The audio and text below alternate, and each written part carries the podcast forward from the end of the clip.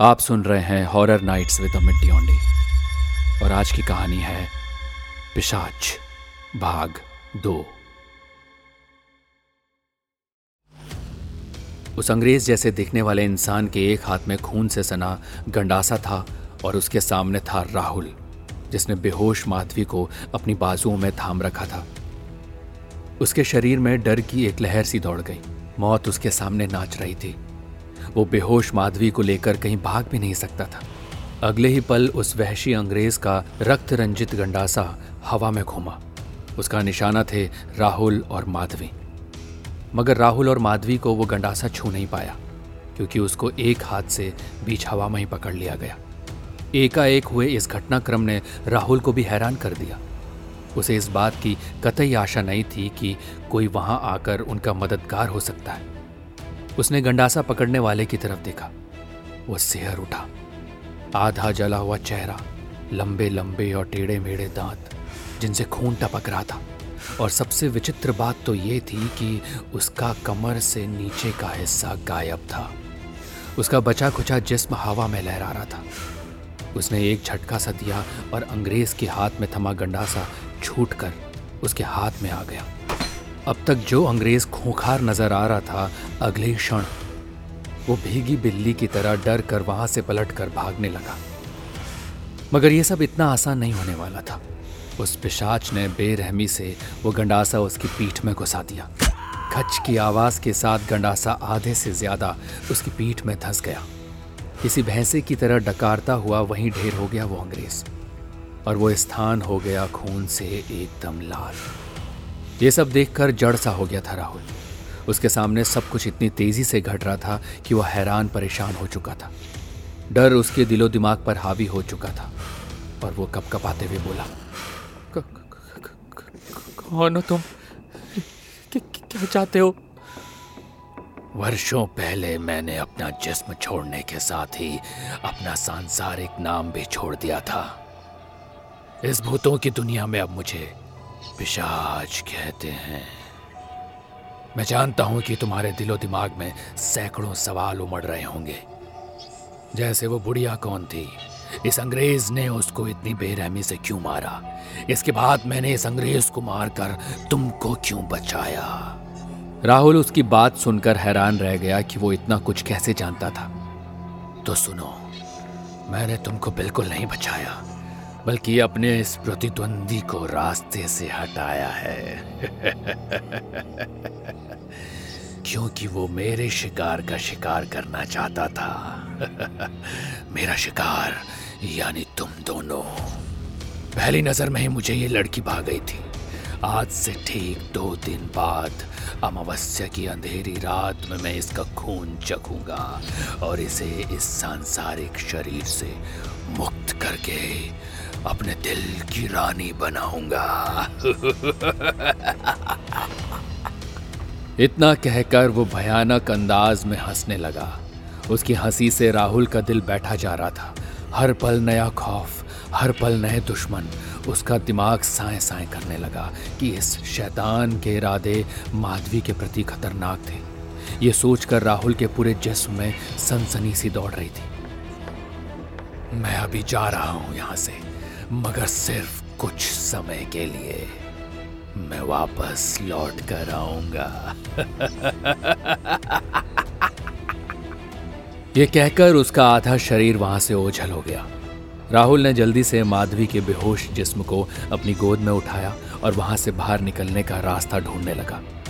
उसे काले काले साए लहराते दिखाई दे रहे थे, जिनकी आँखें अंगारों सी दहक रही थी। कुछ चिल्ला रहे थे तो कुछ हंस रहे थे। कुछ उसके आगे पीछे घेरा बनाकर चल रहे थे। राहुल धड़कते दिल से आगे बढ़ता जा रहा था, मगर बाहर निकलने का कोई रास्ता राहुल को नहीं सूझ रहा था।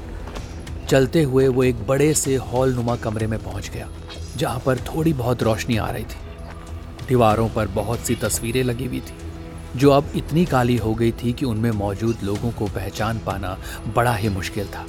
हैरान और परेशान राहुल वहाँ रुककर माधवी को होश में लाने की कोशिश करने लगा। कुछ देर की कोशिशों के बाद माधवी होश में आ गई और होश में आते ही फिर से दहशत के साए उसके चेहरे पर नाचने लगे। बड़ी मुश्किल से राहुल ने उसे शांत कराया। माधवी बेहद ज़्यादा डर चुकी थी। वो डर कर राहुल से लिपट गई।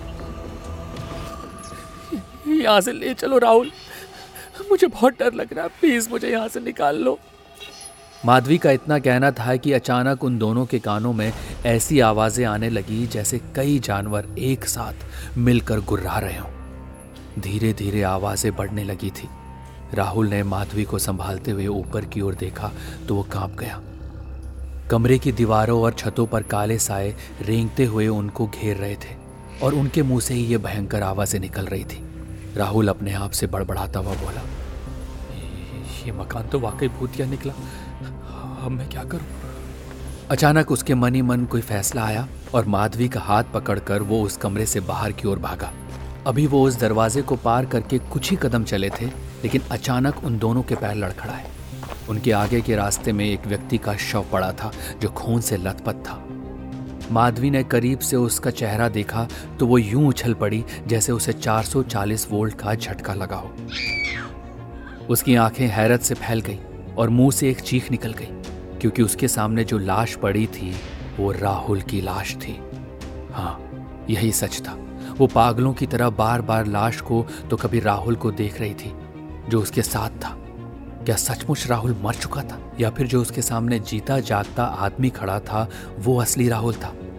माधवी वहीं पर अपने सिर को पकड़कर बैठ गई। इतने समय से वो जिसके साथ थी, क्या वो राहुल नहीं था? क्या राहुल सचमुच मर चुका है? मगर ये कब और कैसे हो गया? ये सारी बातें सोचते हुए वो तेज़ी से राहुल की तरफ़ पलटी और उसे अजीब सी नज़रों से घूरते हुए बोली बताओ कौन हो तुम? और क्या तुमने मेरे राहुल को मार डाला? ये कहते हुए उसने चीख कर राहुल का गला पकड़ लिया। ये ये, ये क्या पागलपन है माधवी? मैं तुम्हारा राहुल हूँ। ये, ये ये कोई ये कोई षड्यंत्र है। यहाँ की शैतानी आत्माओं का। हमको उनके जाल में नहीं फंसना है माधवी और बाहर निकलने का रास्ता ढूंढना है। होश में आओ। होश में आओ, माधवी। पागल मत बनो। ये घर भूल भुलैया नहीं है, शैतानों का गढ़ है ये। अगर तुम सच में मेरे राहुल हो तो फिर तो फिर ये लाश किसकी है, जो हमारे सामने पड़ी हुई है? जो हु बहु तुम्हारी जैसी दिखती है। इसका कोई जवाब है तुम्हारे पास? जवाब देने की बजाय राहुल उस लाश के पास बैठ गया। उसका चेहरा बिल्कुल राहुल के जैसा था। कुछ सोचकर राहुल ने उसके चेहरे की ओर हाथ बढ़ाया और ठीक उसी पल उस लाश ने अपनी आँखें खोल दी। माधवी के हलक से चीख निकल गई।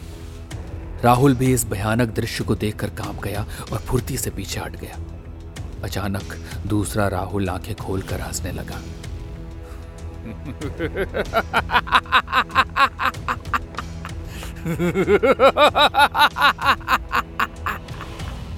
उसकी हँसी शैतान की तरह खूंखार थी।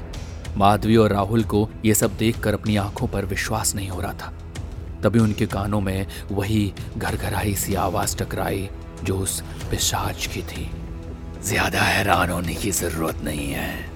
ये महज एक छलावा था। जो मैंने तुमको यहाँ उलझाए रखने के लिए मेरे पीछे छोड़ रखा था।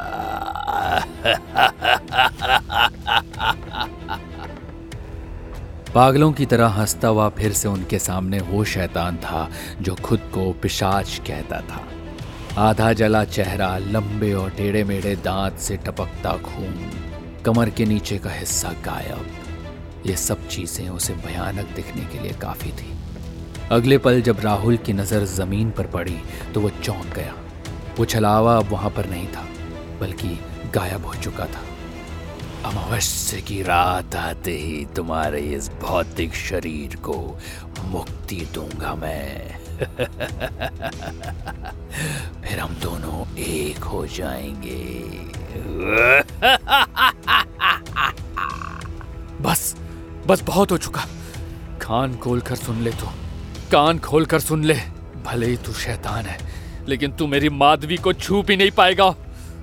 डरती हुई माधवी राहुल के पीछे छिप रही थी। उस शैतान को देखकर ही उसके जिस्म में डर की एक लहर सी दौड़ जाती थी। भद्दे और कुरूप चेहरे का वो शैतान हंसने लगा।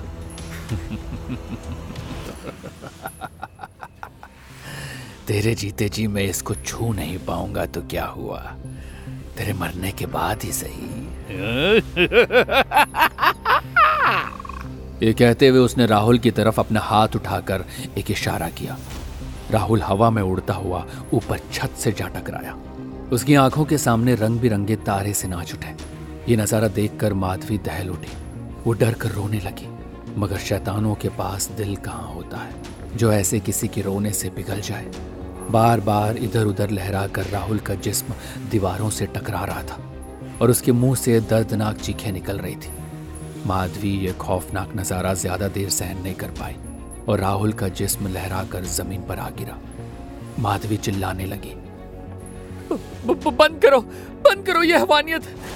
तुम मुझे मार डालो लेकिन मेरे राहुल को छोड़ दो प्लीज़। ठीक है मैं इसे नहीं मारूँगा बल्कि किसी और को इसे मारने का मौका दूँगा। बिस्भूतिया घर में घुसपैठ करने की सजा तो भुगतनी ही पड़ेगी।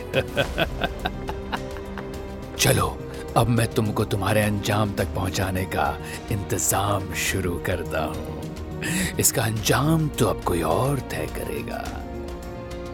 इसी के साथ माधवी के आसपास काले साय मंडराने लगे और उनकी गिरफ्त में फंसा, उसका शरीर वहाँ से ओछल होने लगा। राहुल बुरी तरह से चीख रहा था। बचाओ बचाओ मुझे! माधवी! माधवी लगातार चीख रही थी। राहुल उठने का प्रयास कर रहा था, लेकिन उसका शरीर लहूलुहान हुआ था। मगर उसके हौसले नहीं। राहुल अपने हौसलों की ताकत के दम पर अपने कदमों पर खड़ा हो गया। मगर वो नहीं जानता था कि उसके ठीक पीछे एक डरावनी चुड़ैल, एक बच्चे का कटा सिर एक हाथ में और दूसरे हाथ में खून से सनी तलवार लिए खड़ी थी। वो राहुल को घूर रही थी। उसका निशाना राहुल था, जो वहाँ उसकी मौजूदगी से बिल्कुल अनजान था। राहुल की बेचैन नज़रें तो सिर्फ़ माधवी को तलाश रही थी, जो अब वहाँ दिखाई नहीं दे रही थी। अपनी चीख के साथ वो भी जैसे कहीं गायब हो गई थी। लुटा पिटा राहुल वहाँ हैरान और परेशान होकर खड़ा था। ठीक उसी पल उसके पीछे खड़ी चुड़ैल का तलवार वाला हाथ राहुल पर वार करने के लिए घुमा। ऐसे ही इंटरेस्टिंग पॉडकास्ट और ऑडियो स्टोरीज के लिए सुनते रहिए ऑडियो पिटारा ऑडियो पिटारा सुनना ज़रूरी है।